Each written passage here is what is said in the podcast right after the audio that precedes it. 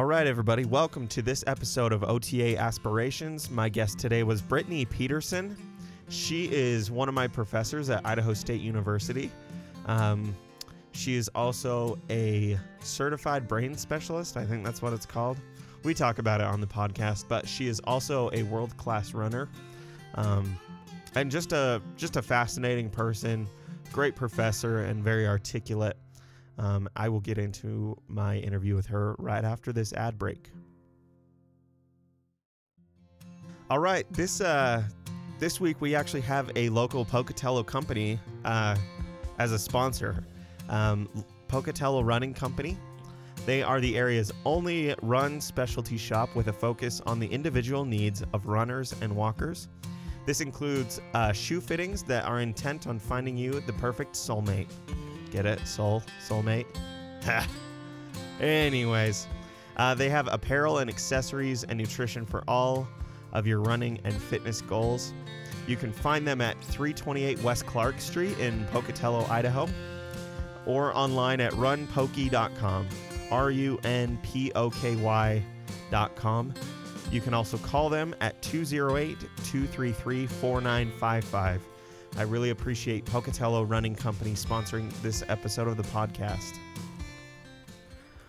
All right, everybody. Today we have uh, Brittany Peterson on the podcast. Um, thank you. Yeah, doing thanks for having me. Of course. Um, before we get started, I want to talk about something that not really related to OT. It's more about kind of your other job, Oh, your running job. Can, Oh, yeah. Can we talk about that? sure. So, how did you get started with that, and, I just, what is it exactly?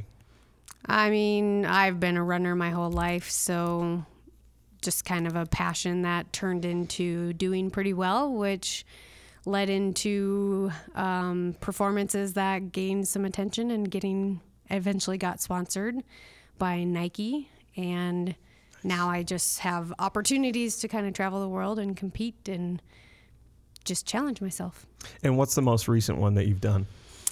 Well, with everything going on in the world right now, everything has been canceled. So actually, course. just this last weekend was supposed to be the Western States 100, which is a pretty big 100 mile race um, just throughout the whole world. So I, I was second there last year. So it would have been a pretty awesome thing to Yeah. return. Um, but that was canceled months ago. So, kind of instead, I had planned um, taking the opportunity to go to my hometown, see my family, which led to doing a FKT, which is a fastest known time. So, we just ran a 300 mile stint from uh, along the north shore of Lake Superior. So, that was kind of my pseudo race. smokes. But yeah, I can't even run like a mile without Yeah. being out of breath. So good on you. yeah.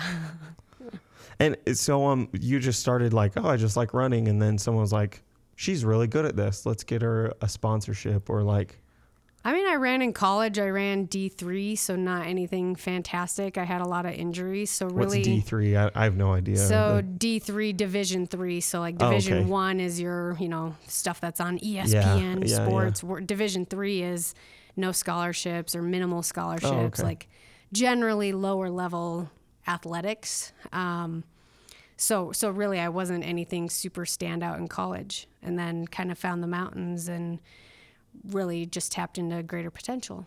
now this isn't just like regular running. Like you're you're doing like rugged terrain. Yes, so that's that's where I think there's so many different types of ultra running where um, I've kind of specialized in shorter distances, but really technical terrain and like a lot of vertical gain. So like training here in Idaho, going up to the mountainous regions and summiting peaks and all of that stuff is kind of complementary to the type of races I do. But then I've kind of ventured a little bit more into like longer distances where it's less technical and the 100 mile races, the multi day races, stuff like that. So there's a lot of different avenues you can go into. That's cool. So all you Division three athletes out there, Yeah. you can make it. You can make it to the big time. That's awesome. Well, congratulations on all of that. Thank and you. I think that that is at least to me, that's like a really cool thing that I can tell all like all my friends about. Like, oh yeah, so my teachers are not just normal people. yeah. There's one who's actually like a world class athlete. But And I think the cool thing, I mean, is you can still have a professional life and a career, but things that I've learned along the way and things that I try to pass on to my students is having good life balance because life is too short to just be working and burning out, and especially in a healthcare field. Um, there's just so much burden on yourself if you don't take care of yourself, where having that life balance is super important. And I feel like my job and my boss, um, they really support that side of me having that that other professional life as a Yeah. runner, which is pretty cool. that is cool. So let's let's jump over to um, your professional life as an occupational therapist. So how did that? Where did you start? Well, uh, uh, let's go back even further. Where did you grow up? So I grew up in northern Minnesota and then went to the College of St. Scholastica in Duluth, Minnesota, um, where they had, I mean, I, I chose it because they had ice cream in the cafeteria and a good cross country team that kind of fit my needs, as well as they're a health science college. So they had a good master's program. And actually, it was a three plus two program for me where I was able to my senior year, my fourth year of college was actually piggybacked with my first year of grad school. So I was able to finish with my master's okay. in five and a half years. So it's a little bit more condensed. You don't have mm-hmm. to do a Yep. four years bachelor, two years master. Yep. So I knew, you know, in high school, I wanted to be an occupational therapist based on a report I did in ninth grade or something. I knew I knew a lot about physical therapy. I wasn't sure if that totally fit me. I did this report and looked into what occupational therapy was, and I thought that that suited my personality and just kind of the holistic viewpoint of people um, better, and kind of didn't look back. Cool. So you knew from that, from like that ninth grade report that like this is really Yeah. something I want to do. Which was kind of funny because I actually had a rotation. So we'll be talking about field work. And I actually had my first level one field work was in an outpatient setting, physical disabilities. And that was the first time I questioned being an occupational therapist because it really wasn't that great of a rotation. Hmm, really? Um, which not that the actual learning process wasn't that great, but there was different things about that rotation that set me up you know like for example my my fieldwork educator never really introduced me to my the patients you know so i was Mm, yeah, this this shadow and- yeah, and i'm i'm more introverted by nature. So i struggled in that rotation because i was uncomfortable. I wasn't jumping out there to like talk to these people because i never really got a good introduction on why this weirdo was sitting with with the therapist Mm, Yeah, yeah. Um, so I got the feedback on how like I needed to work on, you know, being more comfortable around people and blah blah blah blah blah. You know, where Mm-hmm. that kind of left like, oh my gosh, this is not for me. You know, after my first year of grad school, that was the first time I questioned being an occupational therapist, which then drove me in the path of maybe I'll be a good mental health therapist. Phys dis is not for me um, which is super funny because then when I got to my level two rotations, I absolutely loved and thrived in my my phys dis rotation, and then my whole career has basically been in phys dis, where it just it made me pretty passionate as far as me having students, and now me in my role as the clinical ed- or the academic fieldwork coordinator of really trying to set up those first initial moments of the student's experience with that fieldwork educator and, and actually um, trying to start off on the right foot because that can make a huge difference for somebody. Yeah. Well, my I've done our first level ones, Mm-hmm. and both of them have been amazing. And so, and I think a lot of that's thanks to you. A lot of that is thanks to the fieldwork educators that you find. Yeah, yeah. And I think me and Caitlin were even the first ones. We were kind of guinea pigs for this last Sure. one, and it was it was fantastic. So And I think, I mean, you're going to find that everywhere of people that love to teach and really thrive with students, and then maybe people that either have never done it or maybe don't rise to that occasion or just don't, maybe they never had that experience of what it's like to just Yeah, kind of be left in a corner.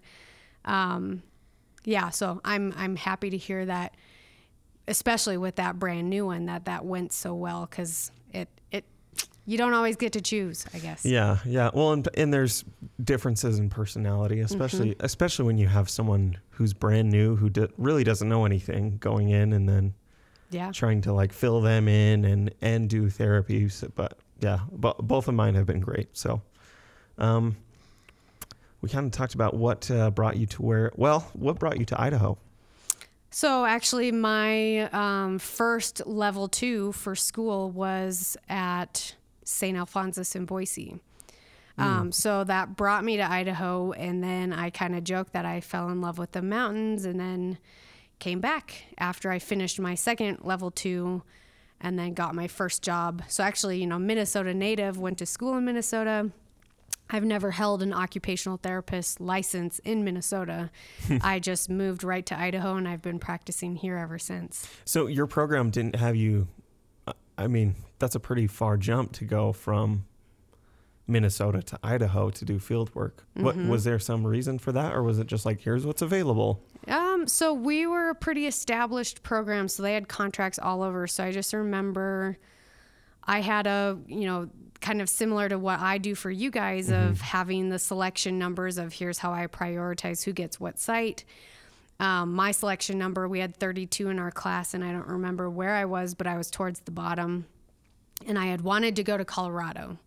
I knew that I probably wouldn't get to you know, be in the kind of the hot spots in Duluth, Minnesota. And I was taking advantage of being young and single and being able to go and Yeah. see different parts of the world. So, or not, I guess the country.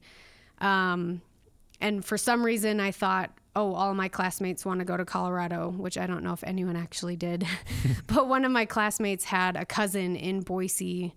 Um, and he told me like, oh, that's such a cool city. Like you should go there. And I found the contract that we had with St. Al's and then decided to go to St. Al's. That's great. That's Yeah. awesome. And actually, I mean, so I did my first three months in Boise, had a like two weeks in between, went back to Minnesota, and then I did my second rotation in Frederick, Maryland. So I hit the West Coast and then I oh hit yeah, the you East all, Coast. you went all over. Mm-hmm. Wow, cool. Well, um, I gotta say, I think your experience with field work, not only from like your own, but it's really translated across to being the field work coordinator for this program. I, it's seriously been just like very seamless, and a, a lot of that is thanks to you and um, Joanne. You know, getting getting the whole thing coordinated. I had her on last, and yeah. I mean, it's a great program, especially for being this young. I mean, I think we're the third cohort, Yes. third or fourth, Yep, third. and I mean, it feels like it's pretty well established. There's not really any. I mean, the COVID thing kind of Yeah. threw a wrench in the gears, but Yeah, I other than that, it's been pretty smooth. And I think we have great local support um, and growing contracts throughout the state of Idaho, throughout Utah, kind of our, our partner region areas. Um, and that's definitely a goal of mine is to keep expanding so that you know students like yourself when they say I want to go to Indianapolis yeah, you know to to have those contracts and to um, be able to foster those opportunities for the students like myself that you know kind of get that taste of I want to go see somewhere else because I can. yeah, Um, and I think from an education standpoint, that's important too because I know, like for my program in Duluth, Minnesota, that it's a small community where a lot of the hospitals and clinics right in Duluth are all led by graduates from my program. You know, so same thing here in Eastern Idaho. You're getting taught by graduates from the master's program or, Yeah. or previous graduates from our program, which is great you know but at the same time getting a clinician from a whole different program and maybe that program had a different emphasis area or different perspectives or just i mean a different lens on things i think that is helpful to broaden your education and so i think having those opportunities outside of our area is important but being on the other side of coordinating it there's certainly challenges of i tend to so far anyway i tend to look for bigger systems and things like that because I want you guys to get into the you know the the best places that you're going to see Yeah. the most things there. Um, but a lot of those hospital systems already have so many contracts, and maybe they're not as willing to add another contract, or depending on if they employ OT assistants, um, you know, maybe they're less likely to look into adding a contract for a school that's an occupational therapy assistant program. So, yeah, so there's different hangups that make that kind of challenging, but that's definitely a goal of mine is to get more of those contracts outside of our area. See, now you weren't here when the when this program started. Is that correct? Nope. When when were you hired on? They went through the first cohort, so the person in the position before me was there for two years and maybe some on the front side of it with all the planning and preparation before the program came alive. Um, so she ended up getting a lot of the kind of foundational contracts, piggybacking off of the PTA program, piggybacking off of the Master's OT program, looking into some sites that would just easily add an addendum to add our program to yeah. their existing contract. So I think that was, and that was a requirement per our accreditation um, to have sufficient contracts. So then I came in at the start of the second cohort. So she had been there for about two years, and then I've been here ever since. And that's been definitely a part of my position is expanding contracts. So I don't know the numbers exactly, but I know right now, like I'm up to almost or just over a hundred contracts. Um, oh wow. Yeah, so that's been something. The nice thing is, is I am working with the fieldwork coordinator for the PTA program, and I'm collaborating with the master's program and the speech therapy program and the Mm, PT okay. program because they're we're all needing contracts Yeah. and those bigger programs or i guess more the, the programs that have been around a lot longer they have so many con- contracts and we can just make an addendum to add our program to that existing contract which Mm, yeah, makes, it, easier Yeah, yeah. I didn't realize there would be so many because I thought, you know, a, a cohort of 20 people, just, you know, in our OTA program, I'm not sure what it is in PTA, but a similar number, 26 yeah 26. Mhm. It- you know, I thought they'd have, we'd have 30 contracts maybe to cover everybody, but, yeah. but wow, 100, that's, I didn't think there would be I that mean, many. I think what I'm running into now, because I just recently started looking at level twos again for your upcoming class. Yeah. Um, the, the thing that I really have to be mindful of is not overburdening our close partners. Mm-hmm. Um, yeah. where I know a lot of our students want to stay in this area. And fortunately, right now, a lot of our kind of close um, partners in the community are super willing to have students. But as a clinician, you know, I've been a clinician for 10 years before I got into this side of my job. Um, you know, having students over and over and over can be really tiring and can just add an extra complication to your work life that Yeah. you know you want to balance that so fortunately our our rotations are only january through may but if we start looking every january through may and then we throw on top of it the master's ot program you know where they're probably sending students to these same sites um, there's a lot to consider of you know are am i overburdening those clinicians or are there seats available because if i didn't get to it first maybe the master's program already sent a student and that site can only accommodate one Yeah. student Mm-hmm. So really having you could probably never have too many contracts Well, uh, we appreciate you doing what you're doing for like for real. It's it's really nice to have have more options. oh you know, yeah and yeah and I feel like I've at least in my in my case, and we need to talk about it after the podcast, like certain situation, but um, it's nice that I can be like, hey, I'd really like to go here, and you're like, well, let me see what I can what I can do instead of being like, well, we don't have a contract, so too Right. bad, you know. yeah So yeah it's nice to have those options. Um, now, tell me, so you transitioned from being like a full time clinician to working. Uh, are you working PRN and you're a full time? Yeah, I mean, educator so, now, Yep. or- So I'm full time in my position here in academics, um, and then for relevancy, I'm still PRN with a home health agency. Hmm. Um, pr- you know, preferably I would like to be PRN for neuropopulation because that's kind of been my area of work. But it has been kind of fun to just broaden. You know, I've been seeing pediatrics, and I'll get different. I mean, um, different diagnoses it within home health, so you can kind of see a whole lot. So, so really, I'm I'm trying to keep that minimal. Just there's a lot going on in my life where one full time job is enough. Yeah, plus yeah. plus a second of running. Um, but it is important to me to still kind of stay relevant in my field and keep my hands in practice for sure. Now, tell me about. So you are a neurospecialist. Yes. H- How did that? How did you get involved in that? What's like what? It, what was the process to get that? Yeah, so I worked at St. Luke's in Boise, um, specializing in inpatient and outpatient neuro rehab, so focusing on brain injury and stroke, um, and some spinal cord, but more so brain injury and stroke. Um, so at the time that I was there, I was actually the lead therapist for the neuro team. Um, and so we were looking at different program development and, and opportunities for our staff to become the experts in neuro rehab. And we actually had a clinician or several clinicians that already had this certification. It's CBIS or Certified Brain Injury Specialist.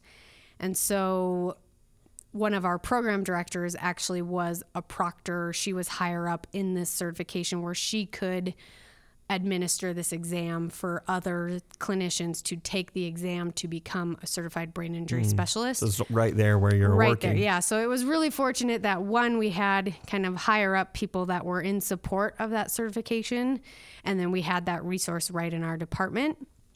Um, but then you know just in the direction that i was at and things like that i think when i took my exam there was maybe five or six of us that took the exam at the same time. So we did our study sessions together and just prioritize that. And then actually now, like just talking back to some of the other clinicians um, that still work at St. Luke's, I know another round of people just went through it. So it's still a relevant, Oh, wow. important certification that just kind of, I mean, the, if I remember right, I mean, the topics were just more intensive on specific injuries and lobes of the brain and different things that we've covered in neuro um, in our coursework, but then other things too on how to care for those pa- patients. So I remember sections being on like family education and the grieving process and how we're giving them education. So it gives you a well rounded approach to working with someone and helping someone with a neurological impairment. But this certification is not only for clinicians. I think family members and caregivers can get these certifications too. So Oh, it is wow. it is a mm-hmm. broad overview of information that just I mean it it is what it says. Like makes you more of a specialist in being able to treat and understand and help people that have suffered a, some type of brain injury. That's awesome. Uh, Um, now, it- could like a PT get the same, Yep. like Yep. the same thing? So you, Yep. it's not just specifically OTs. That's No. what makes it, like you said, it's very broad. Yes. Okay, cool. Um, what's the what are your next steps? Are you gonna? Do you think you'll stay as an educator and be PRN, or Yeah. what's on the horizon? You know, like say ten years down the road, or It's kind of funny. I mean, I think, I mean, the, the experience I had in neuro rehab was so valuable and has really just catapulted my career. Um, but also led me into just personal conflicts of, you know, not managing my emotional, you know, well being and things like that. Where I think when I moved away from St. Luke's, I needed a better delineation between work life and and personal life, and and that had been kind of my goal um, moving forward. And I, I struggled with that initially in Pocatello because I was working in outpatient and not setting good boundaries. So I was working at all times of the day to help accommodate other mm, people's yeah. schedules because mm-hmm. a lot of us therapists are givers yeah, you know, we want to help people and it's our responsibility, you know, where we kind of sacrifice ourselves for our patients at Yeah. times. So I feel like here being out of patient care, but still really feeling like I'm touching a whole lot of patient care because I'm impacting the next generation of educators coming out it still gives me that satisfaction that I had when I was directly working and helping with people.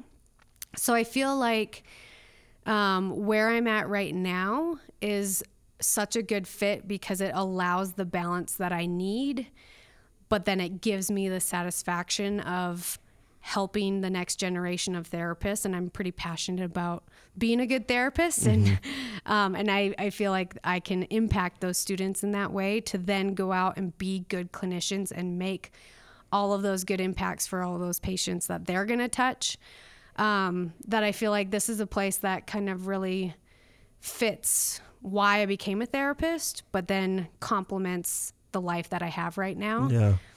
Someday, I mean, I always say I don't really want to live in a big city, and that's the main hiccup for this. But I, in when I was at St. Luke's, I had a couple of pediatric neurological patients. So they had brain tumors, um, mm, things yeah. like that, at like 10 years old, or an anoxic brain injury, 12 years old, where that population just really was near and dear to my heart. And I feel like I'm suited well because I don't take a lot of that home. Mm, I remember I had mm-hmm. a new therapist shadowing me when I was with this this unfortunate little girl that had an anoxic brain injury and was essentially a quadriplegic and had so many limitations and none of that was her fault and yeah. I remember that new grad therapist who's like how do you do it like I'm going home at night and I'm just like crying because it's such a sad case, but I feel like I have a good I can set those boundaries of looking at the positives and not get caught up in like how sad the whole situation is, but really look at how I'm impacting and helping an unfortunate situation. But anyway, wrong, long story short, um, my my dream job really is pediatric oncology, um, but that's very specialized, and I'd have yeah. to live in a big city, and I just don't know if I want to. I hear you. Not living in a big city. Yeah. I grew up in a town of about fifteen hundred right, people, right. and some people would think that's crazy, but it's there's lots of benefits to living in a small town. Yes. Um, I want to go back to um, work and life be- or work life balance. Uh, how do you think? I mean, I know for each person it's very different. You know, some people I think can probably work 60 hours a week and they're totally fine. Mm-hmm. Uh, how would you like? What advice would you give to someone if they're having a hard time finding that balance? I mean, I think it's it's really standing up for yourself. Like I think we're we're in a tricky part right of just the world right now of you know insurance limitations and pay and trying to make that margin as high as we can because things are, you know healthcare is a business mm-hmm. um, and I think the poor therapists kind of get lost in that sometimes of do more with less. So I think I think that's one thing for sure is you know especially as a new grad advocating for yourself. You know, documentation's going to take longer. You're a new graduate therapist. You do not have everything figured out yet your documentation will take you longer. Mm-hmm. You know, so if your employer is willing and if you're advocating for yourself of I'm, you know, I want to do a good job and I want to be in this career for a long time, you know, however, I'm staying hours late at night because I can't keep up with my paperwork. You know, mm-hmm. a good employer should be receptive to that of either pairing you with a mentor of how can you what are some tips and tricks that you can get to kind of catch up, you know, by using those experienced therapists that have been through this whole process. But I think also, I mean, at St. Luke's, they did a really good job because you know our new grad therapists would get extra documentation time they would we would pair them with a mentor therapist you know to really mm-hmm. foster mm-hmm. and help that person ease into what is going to be a strenuous job until they can kind of get into a rhythm and start figuring things out on their on their own to have better time management and then be able to keep that work life balance. But I think that I mean it really just comes down to communication and knowing yourself too of you know, I'm talking to some friends of mine, you know, where anxiety has become an issue and and you know this this um, the stress at a job you know no matter what population you're in can become overwhelming where what are you doing in your personal life? You know are you practicing meditation? Are you getting time to exercise? Are you having family time? Are you having family you know marital relationship problems that that is important to take care of? You know mm-hmm. i think i think it's really like for me at the end of my career at St. Luke's, I was doing way too much and just bulldozing through. Like, I can do this, I can take all of this on. I'll take on all of my patients' needs, I'll take my family's needs, I'll work PRN, I'll train, I can do all of this stuff. And I, I couldn't. I broke. Mm, yeah. you know, and, and that that was a really eye opening situation where I was just ignoring everything.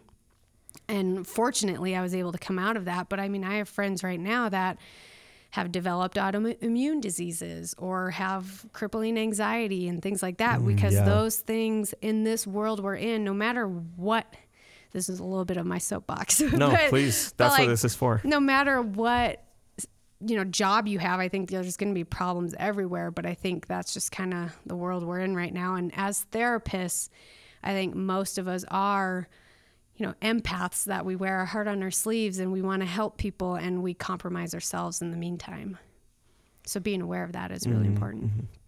Oh, that's great advice. I, I that's just something I haven't really brought up in any other podcast, but it kind of came up really nicely here.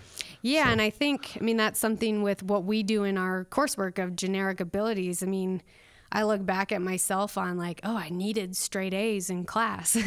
and actually I'm taking some classes now where I'm I'm practicing what I preach of, you know what? I missed that deadline. Oops. Like, okay, I'm going to get some points docked off. It's not the end of the world. I still did a good job.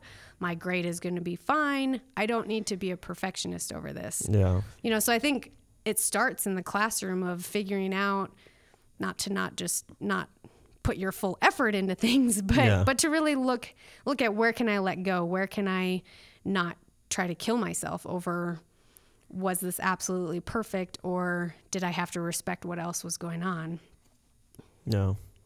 Eh, Now that would lead me into um, future OTAs.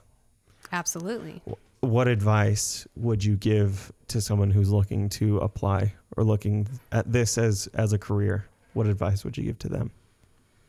Um, I mean, I think, I think some of what I just said, as far as just know yourself and and figure out how to set boundaries for yourself. You know, if I could go back to my outpatient job, or if I ever did end up in an outpatient situation where I was setting my own schedule, I would have to be better about these are my hours and my life is important too. I'm not going to bend over to accommodate everything you know, because I have to have my time too.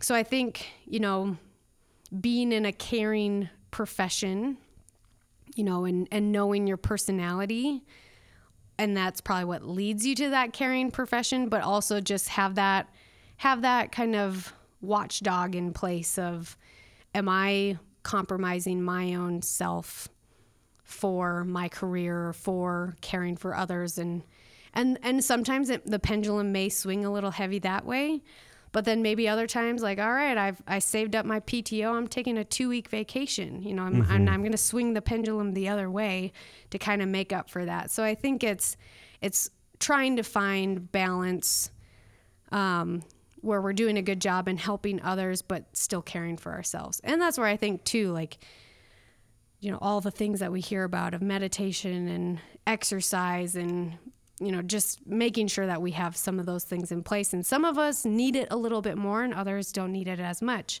um, so knowing ourselves in that regard Well, that's great advice. Thank you. Mm-hmm. Um, what do you think is the best way for a person to get ready to apply for this program, for or any OTA program? Yeah, I mean, so I think, I mean, being in as the fieldwork coordinator, I always think about like there's not enough fieldwork. You know, I mean, we I don't want to add more, you know, but but I think back to my own experiences is I have I have still never really seen pediatrics because I didn't do any shadowing in pedi- pediatrics. Um, I didn't do I well okay I had a level one, but they were pretty non-traditional. So I helped a, a girl that English was her second language. So I helped her in her classroom with reading and writing. You know, so that was one of my level one fieldworks that was And that's just a of week time. long, Well, it for- was so this one was set up where it was short bouts of time, but it was through the whole semester. So I'd go Oh, like an hour or two a week throughout the whole semester. Still barely getting a taste, yeah, really. absolutely. Like it was not Yeah. pediatrics. it was barely a taste of just what maybe we could do. I mean, Yeah. I've never seen. We did have an on-campus pediatric clinic, which was very, very helpful. My mm. patient was 12 and taller than me, you know. so I kind of joke like, other classmates were like pushing babies on a swing, and you know, like they had a little toddler or whatever, and I had a girl that was taller than me, and like, you know, we could have been peers practically, you know. So I've just never been destined to be in pediatrics but now as a practicing clinician uh, in home health especially i'm getting a bunch of pediatrics. And then as the academic fieldwork coordinator when i'm doing site visits i'm seeing pediatrics in a more traditional clinic. And it looks pretty fun but i have minimal experience with it. Yeah. so really if i could go back or if i could influence somebody else i would say get as broad of an experience as you can. And your shadowing hours is only going to strengthen one your resume and your application um, but two just your ability to take that information and really be that sponge once you're in the program to get all of that information because you just never know what direction your career will take you. Yeah. I mean, I didn't anticipate ever working in pediatrics. And here I just told you my dream job is pediatric oncology Yeah. Yeah. you know, like years and years later. So I think getting that broad experience, and once you're in your field work, um, you know, it's not a perfect system. This is again where I try to be, you know, I'm a perfectionist and I want every single student to come out where they've seen a little bit of mental health, they've seen a little bit of pediatrics, they've seen phys dis, but sometimes, especially like right now with COVID, I mean, I had to set aside and it's like, well, you got pediatrics and mental health, but you had no phys dis rotation or, you know, like you had minimal hands on transfers mm, because you were working in an outpatient clinic and a peds clinic. You know, you're Yeah. missing a big hole that that's just the reality of you're going to come out of your field work not having seen everything. And that's where your shadowing hours can at least supplement some. And then, gosh, a student could, you know, we had someone in the cohort above you that she was shadowing with home health on her own, you know, set it up on her own with our adjunct faculty and was getting some extra observation hours because she didn't she had interest in home health but she knew her her level twos weren't going to accommodate her seeing that mm, setting yeah. so i think finding those opportunities and chasing it because once you start working it's you're hitting the ground running and Yeah. you don't get those opportunities again Well, that's me and Shannon talked about the same thing. As uh, that would be the advice that we give is like Yeah. shadow as much as you can Yeah. and as broadly as you can. exactly Um, another thing uh, you just talked about, I escapes me now. Anyways, we'll come back to it. But um, well, I guess is is there anything else that you that you want to cover or anything else that you would? This is really geared towards people who are preparing to get into OTA school who maybe have already applied, um, or are looking to apply. That that's kind of my audience, and then yeah. yeah. Yeah, I think I mean just with the whole fieldwork role is talk to your academic fieldwork coordinator and it's okay to not know what you want to do. I mean, most like I had to choose my level 2s and like halfway through the first semester and I think I kind of make my students do the same thing of you know, it's so early in the process, but it's this evolving thing. So I think it's don't necessarily close any doors to anything. Keep an open mm-hmm. mind. And then just keep in close communication because things can change. I mean, every, I, I don't like this about my job, but like sites can cancel. Thing, Yeah. you know, you could have a pandemic in the middle of your hmm, your imagine rotations. That'll never you know, happen. and everything falls apart where it's never too late. Well, I mean, sometimes it can be too late, but but if you know, if you were to decide like oh my gosh i just saw a taste of lymphedema and i had no idea and it's the third semester of four semesters in our program mm-hmm. you know it's not too late to talk to me and say you know like hey i really have this interest what are you looking at for my level twos and maybe there would be something i could do because right now you know i essentially the way I do this is I secure sites. I have an idea of who's in that site, but then, you know, it's like a little puzzle where this puzzle piece fell out because they needed something else at one time. So now I have an availability and I shuffle someone else into mm. that puzzle piece. Um, so there's things that can move around sometimes. I mean, obviously that's not. Yeah, to a point. Yeah, yeah. I mean, around, within course. reason, of course, because I can't just redo everything the week before you're level yeah. two. Yeah. Um, you know, but there it is kind of this moving target where if you all of a sudden figure out you're passionate about something, you know, maybe you're there you're in a site that I could talk to them and you could have exposure to this different thing within that site or you know whatever. I think Yeah. there's a lot of a lot of potential that as you evolve in your kind of hopes and dreams for what your career is going to look like, you know, I can try to manipulate your fieldwork experiences into that. But ultimately, I'm still looking for your fieldwork experiences in general to be as broad as possible. Yeah. And actually, I just did a site visit with somebody yesterday, and he ended up with COVID and everything. He, his site canceled on him, so he ended up in a pediatric rotation, and his previous one was in was in adult hands. Um, and so he really didn't have an interest in pediatrics, but he just said to me, like, I'm glad that this happened because it pushed me out of my comfort zone. It's really helped me understand the coursework a lot better, and I'm going to be a better therapist because of this experience. Mm, that's good. Yeah, That's and I, I mean, honestly, I wish that would have happened to me in my clinic, my clinical rotations, because again, like I said, I've never seen pediatrics, and now I'm, you know, 11 years into my career, and I can't go back and be a new grad, yeah. you know. But as a student, you sure can. Uh, that's great. I Mm-hmm. well, and I think I, uh, going along with that is like OT is so broad. Yes. Like there's not just like I'm going to be an OT and this is what I'm going to do. right. Is this one thing?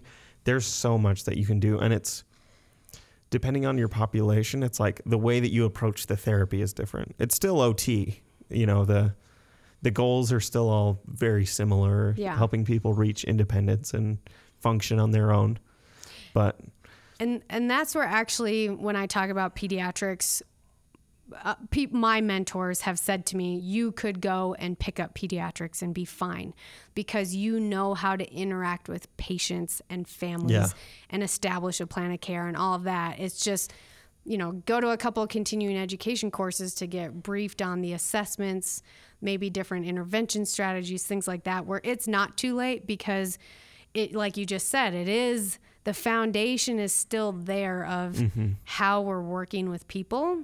Yep. it's just a new context. And actually one of my my old mentors back when i was a new grad therapist you know she gave some awesome advice of you know if you ever get bored in your career it's your own fault. Like mm, she's like mm-hmm. i mean she worked in hands she worked in peds and she was an awesome neurotherapist you know where she had said like the moment i felt like i mastered my job was the moment i kind of had this itch to go and test myself in another Ah, area and really expand her skill set which puts a lot of us out of our comfort zone Yeah. you know but it was a cool thing to hear from her where she you know she had a long long long career and she's like i never got bored in my job and if you do that's your own fault because Yeah. there's so many opportunities to work in so many different ways and and find that fulfillment and that freshness and and maybe that's a great way of kind of coming back around and avoiding that burnout Mm-hmm.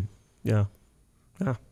Well, Brittany, thank you so much for taking time to, to talk to me today. absolutely thanks for Um, having me Is if is there anything else that you would like to talk about or like to cover or something that we missed or I think that that covered a whole variety of Yeah. topics I didn't anticipate, but really, really good ones that Yes. apply to up and coming OTA students that are going to progress into becoming OTA clinicians. yeah.